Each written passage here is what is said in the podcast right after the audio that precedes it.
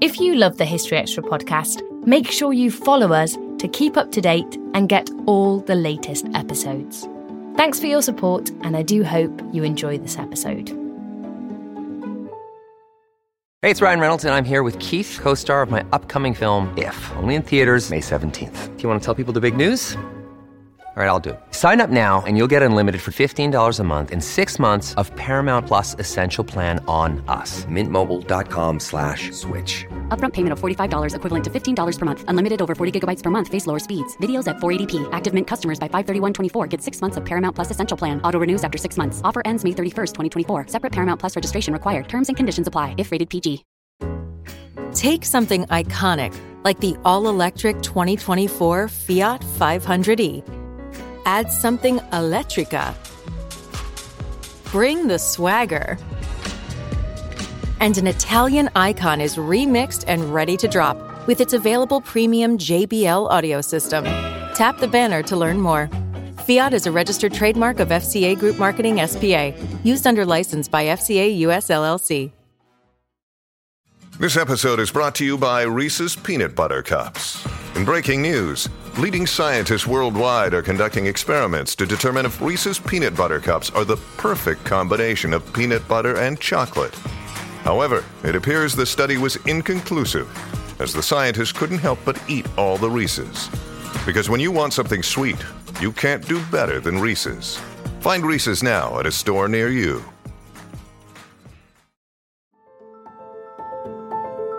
Welcome to the History Extra podcast. Fascinating historical conversations from BBC History Magazine and BBC History Revealed.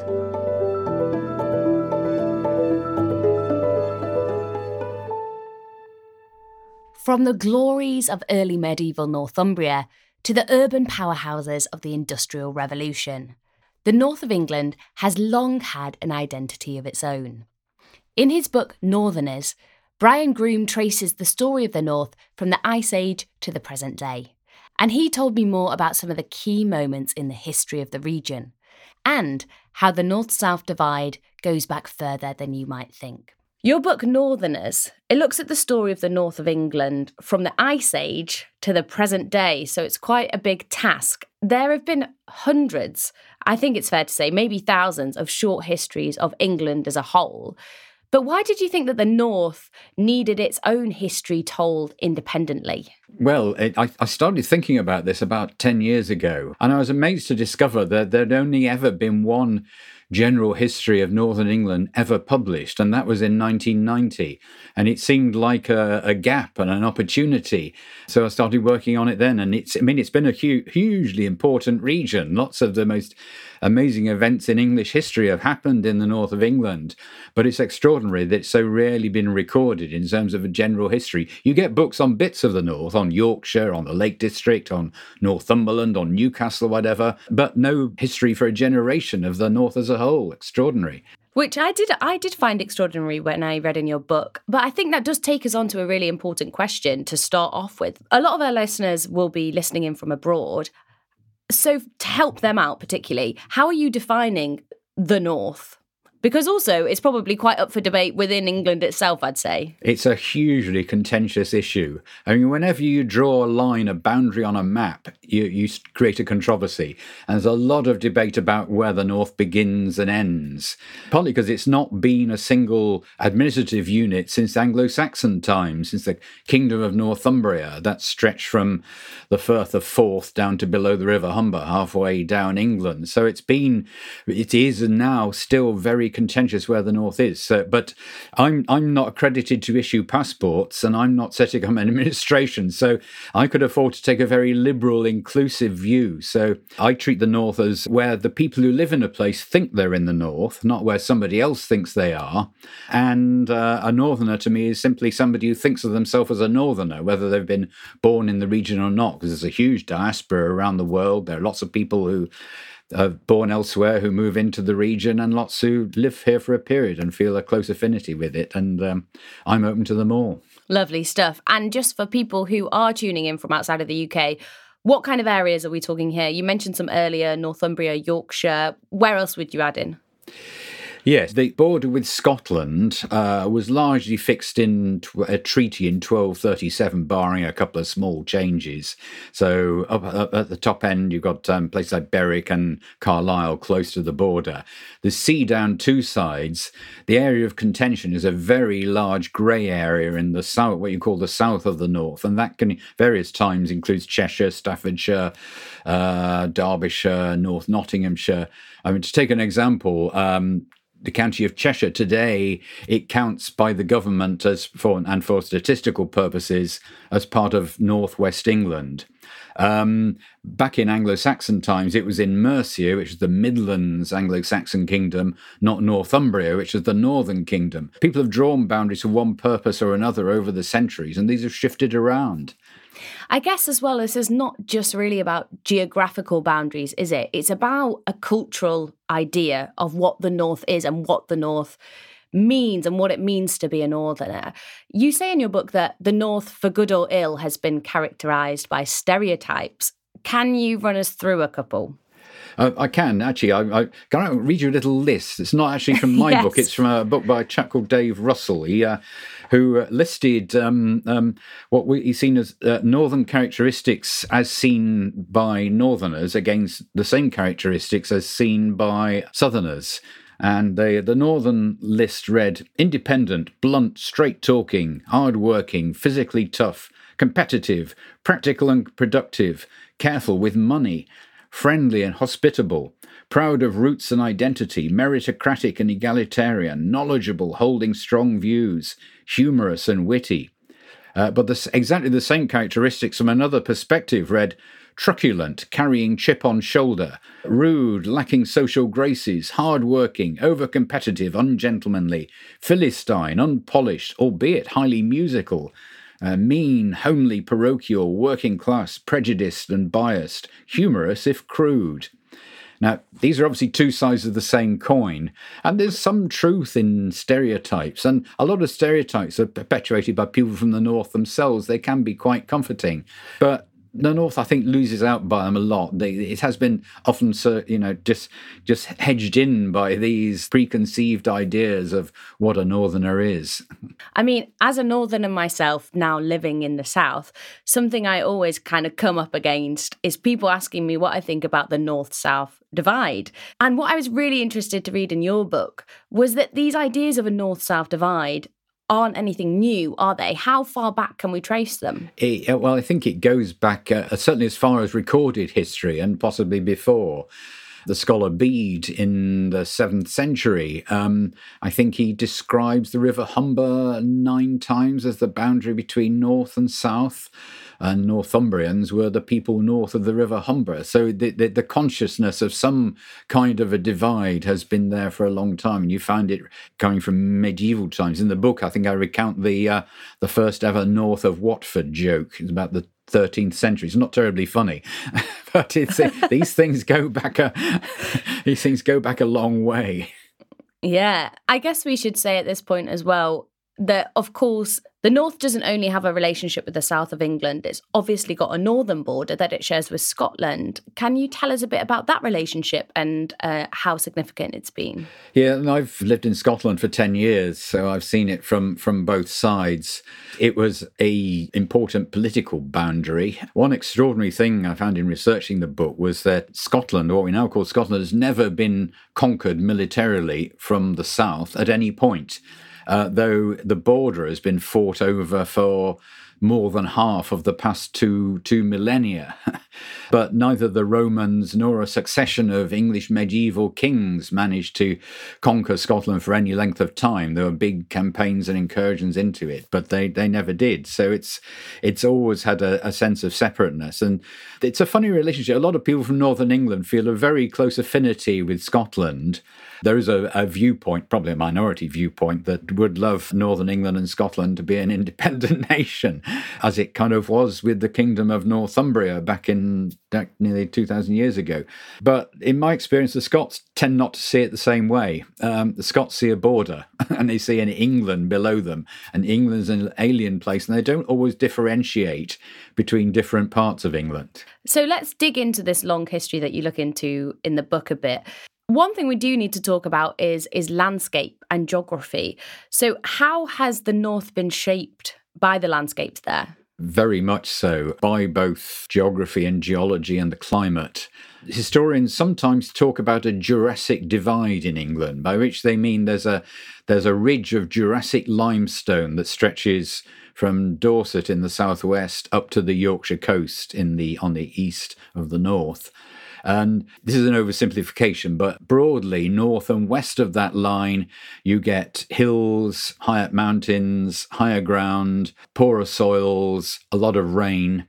And historically, it was suitable for pastoral farming, sheep, sometimes cattle, but the result was you got isolated farmsteads, small hamlets forming. Whereas south and east of that line, you tended to get arable land, richer farmland, crop growing, um, larger villages forming. And the evidence is that they're from discoveries of pottery and things, for most of history, generally wealthier. What seemed like a big disadvantage to the North well, suddenly went into reverse during the Industrial Revolution, and all the things that the factors that seemed to be holding it back economically uh, were suddenly advantages. Rivers to provide water power, sources of coal, sources of iron and chemicals, rivers, proximity to ports, all that was be, it became an advantage for a couple of hundred years it's more balanced now, I think. I do want to return to the Industrial Revolution in a bit, but before we do, could we speak about some earlier eras that were perhaps really formative in the North? You know, there's talk about a Northern powerhouse, but what were some of the earlier echoes of this? What were some of the, the golden ages of power in the North? Probably the the earliest example of, of certainly the North taking some control of its own destiny was in the third century during the Roman Empire when um, the Romans create, split Britain into two provinces one called Britannia Inferior, stretched from Hadrian's Wall down to south of Lincoln, and one called Britannia Superior, covered southern England and Wales. So called apparently because it was geographically closer to Rome, not because of any value judgment. And during that period, it was very turbulent in the Roman Empire. You got a succession of, of soldier emperors seizing power, and they spent loads of money on the military, and basically it became a military economy and the north was a military zone, so it got quite a lot of money. And that's the period when you saw York booming and expanding as the capital of Britannia Inferior. So that was a that was an important period. And then after that, the um, when the Romans are gone, um, the Anglo Saxons came in from what we call the Anglo Saxons came in from Germany, uh, and the Kingdom of Northumbria was formed from the early seventh to the late 9th century and it was one of the most dominant kingdoms within England. A succession of kings exercised dominance over. They they vied with Mercia for control of other kingdoms around, and it was a. And we got this huge cultural flowering. The Lindisfarne Gospels, Bede, uh, Alcuin, of, some of the great libraries of the world. They were Northern Europe's leading intellectual and Christian centre for about hundred years. So that was a terribly important period. Um, there, there hasn't been a period in which the North has been as dominant as that. Since then, though, in the Industrial Revolution, which we come to, most of the growth was coming from the North, though it never became as wealthy as the South. It didn't have the accumulated wealth. It was economically dominant, and some of its ideas spread around the world. Free trade, for example, was a huge theme during the early 19th century, came out of Manchester essentially and Lancashire, um, and became a very influential global force.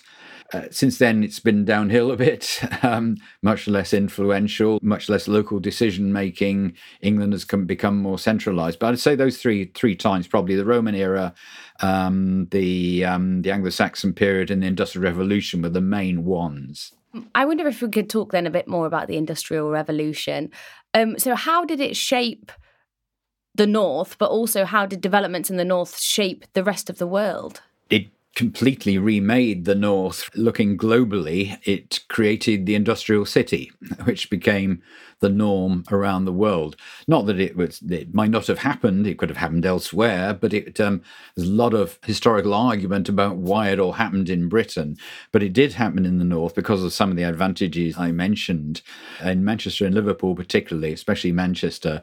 You got this prototype, this this new type of city emerging based around the factory system, which had never previously operated in on any scale, and it started drawing people in. So you got a new population coming in initially from surrounding counties, then primarily from Ireland, but also Scotland, Wales, the Midlands, and then as it became, particularly as the cotton industry became globally successful, it drew in merchants from all over Europe and the Middle East uh, it became quite a cosmopolitan place. The whole world was fascinated. This this experiment in a new way of living and a new way of running the economy was was happening in this previously rather obscure and damp part of the world, and the rest of the world were beating a path to its door. I was going to ask you what you think had the biggest impact on the lives of ordinary people in the north. Would you say it was the Industrial Revolution? I think so, yes. And it wasn't just the North, it was a hugely turbulent period for everybody. Everything was changing. It was a double edged sword. The, um, the cities were providing steady work that wasn't necessarily available in the countryside, but it was the conditions were harsh. In the early days of the Industrial Revolution, uh, conditions were absolutely dreadful, though they were pretty bad in the rural areas that people were leaving behind as well. So that had a huge impact on people's lives. And the, the first half of the 19th century, it's hard to, there's a lot of argument about, about what happened to real wages. People, what lives and livelihoods were disrupted. And a lot of people didn't see the benefits until the second half of the 19th century. So you got, you've got a lot of revolt over this period. It was the time of Peterloo.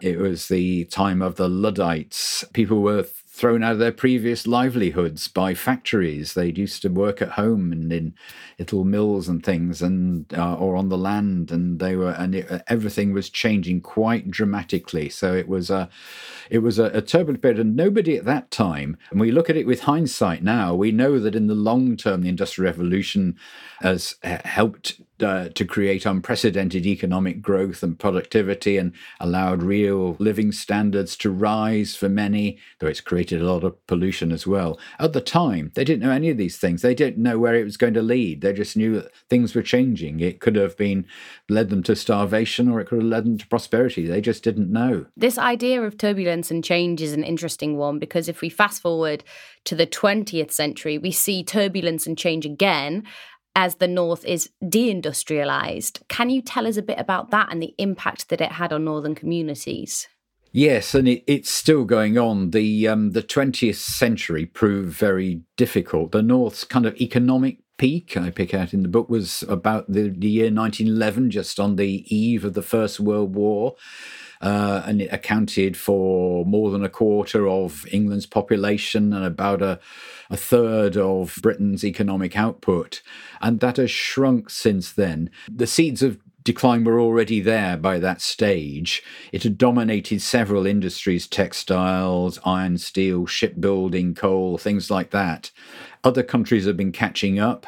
It hadn't been innovating as fast as some of its global competitors, and the region was not creating new industries to on any scale at that time. So after the First World War, uh, the 20th century in particular was was very tough. The 20s were very hard in the north, 30s also to some extent as well, and the old industries. Some of them went into terminal decline. I mean, it took a while. The kind of we we became a net importer of cotton textiles in the late 1950s, for the first time since the Industrial Revolution started. And that's affected a lot of communities. Some of them have recovered quite well. Some of the big cities have recovered much better than many of us would have thought possible in the early 1980s. But there are still problems, particularly in some of the old mill towns, particularly uh, the former coal fields and seaside towns as well. So it's trying to revive these is still work in progress. Something I wanted to talk to you about was politics. Has the North for a long time stood apart politically, or is that not as defined? Is it more muddied than we might imagine? It's quite an interesting history. It is it is distinctive, I think. Ever since the sort of wider franchise for men came in during the the, the latter stages of the 19th century, uh, the North as a whole voted predominantly liberal and then later Labour and was heavily involved in the creation of the Labour Party. Um, but Lancashire was always a, a, quite an odd one out. It had a long tradition of working class conservatism. There is quite a lot of debate about exactly why that happened. A good part of it was probably to do with hostility to Irish Catholic immigration. Uh, that's certainly the case in Liverpool, which to the surprise of a lot of people was controlled by the Tory party from 1841 right until the 1970s. People forget that. You think of it as a very left wing city, um, but it has this, this quite distinctive history. As for Lancashire as a whole, it may also have had to do with its kind of longer history of um, uh, insularity and isolationism. It was it was uh, England's poorest county, or one of the poorest counties, throughout most of history until the Industrial Revolution, and then suddenly it leapt up to being the third wealthiest county. So it's a that was a dramatic change for Lancashire. But it has the North has typically voted differently from the South. Labour tended to dominate it for most of the past century, which is why some of the results in 2019, which were, such a such a surprise, such a shock, and um, uh, who knows where it's going to go in future. Something else that you look at in your book is the cultural and the artistic output of the North, which I think it's fair to say has has shaped the cultural agenda of England as a whole in many ways. Can you tell us about some of the figures that really stand out for you?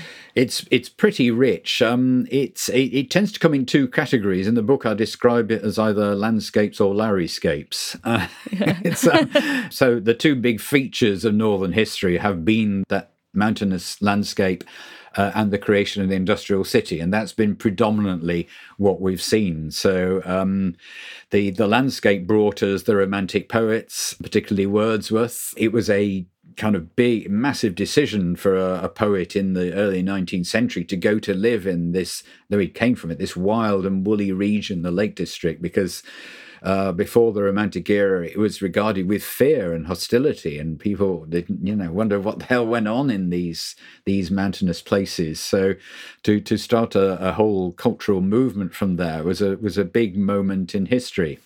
Uh, so that was important. And in and in art, perhaps I'll, I'll pick out Lowry, who who said that um, he aimed to to start portraying the industrial city because nobody ever had. And astonishingly, nobody had. You know, it hadn't been pictured in art much before Lowry. His art divides people uh, and has been hugely influential, but nobody's been more crucial to establishing what the world thinks an industrial city and a city in the Industrial Revolution looks like. Uh, Lowry was the person it's been a, a, on the whole a good and broad cultural journey. As you said it's not because it's not been a political entity for hundreds of years it it, it exists in people's minds. So it's it's uh, how it's depicted by poets and comedians and writers and filmmakers has been hugely important to it, and they're a pretty varied bunch. And I think it's uh, I think it's something the North can be proud of. It's produced so many great writers and artists and uh, painters and things. Something I wanted to ask you about was the harrying of the North, which many see as a defining moment in the the region. Could you tell us a bit about that?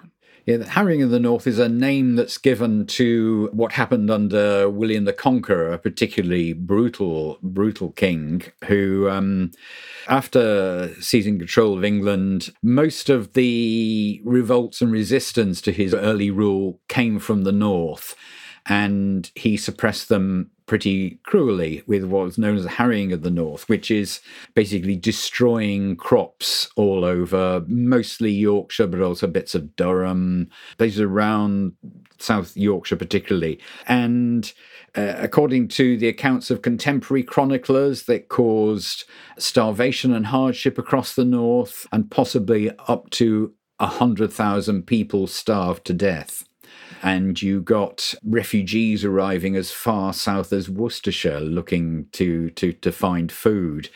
Now, there is a lot of debate among historians about this. Um, some suggests that these accounts were exaggerated, that uh, after all, a scorched earth policy was common in medieval warfare. What William was trying to do was to make sure that a, a future uh, army had no, no resources to live on um, and could be less of a threat. And a lot of it is, relies on the Domesday Book, which describes various places uh, uh, as waste, and there's a debate about waste, what waste actually means. But I'm sure the debate will go on. But it does seem to me that that the evidence is that there was a big drop in population after that period. So I think the, the, it does point towards pretty significant level of devastation. And it did become a folk memory in the north for centuries. It, it probably affected the northern economy for hun- some people think hundreds of years. I suspect probably only 100, 200 years, something like that but it still gets mentioned occasionally today, particularly in the 1980s when we and deindustrialization was at its height. You, people used the phrase quite a bit. So, if we look back on these thousands of years, you've created a picture of hardship and turbulence, but also of triumph and wealth. Um, if we're to look back at all of this, where can we see its legacy today? Well, the legacy is that it's got a model of itself to draw on. It's not something to be ashamed of or to be forgotten. Its past demonstrates that the North can take responsibility for its own affairs and can play a big role economically, politically, and culturally uh, if it has the self confidence. It comes back to the question of where the North is. One, one fun thing to do in the book was uh, to examine all the intra North rivalries. And um, one re- a lot of debate is is there a broader Northern identity or is it a more local identity? You've, people think themselves from Yorkshire or from Merseyside or from from Tyneside primarily, but probably too much of the last 50 years, it, it, the North has seemed like a supplicant. I know it's a declining place looking for special treatment and favours from the national government. And some of that is true, but its future has to be, to an extent, in its own hands. It'll never, you'll never see a revival without um, the energy and enterprise of Northerners themselves being harnessed and harnessed, taking responsibility for their own region, I think. Fantastic. And finally, if anybody is looking to visit the North and they want to uncover some of the history, where would you advise them to go? Oh my God! Sorry, huge question. To be, I try to be. Uh, I try to be even-handed in these discussions of of the north. It depends what what what you're looking at. And I've been doing events right across the north. That's been absolutely fascinating. I've I've learned a bit more about all the places I've I've been to, and I, have loved doing that.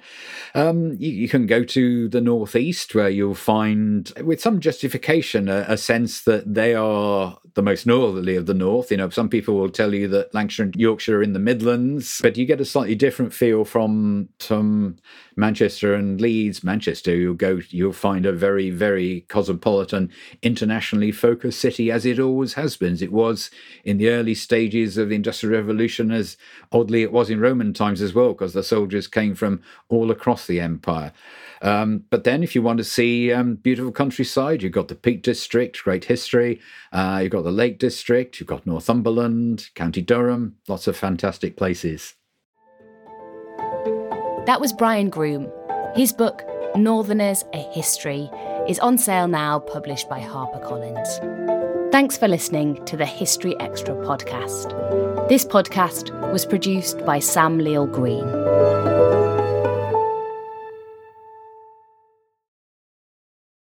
A collision between a Chinese jet and an American spy plane. He came and rammed into our left wing. With relations increasingly strained, what are the chances of things spinning out of control? The Western world was asleep. I'm Gordon Corera. I'll be exploring the friction in this most important of relationships and asking Has the West taken its eye off the ball? You cannot ignore China. From BBC Radio 4, this is Shadow War China and the West. Listen wherever you get your podcasts.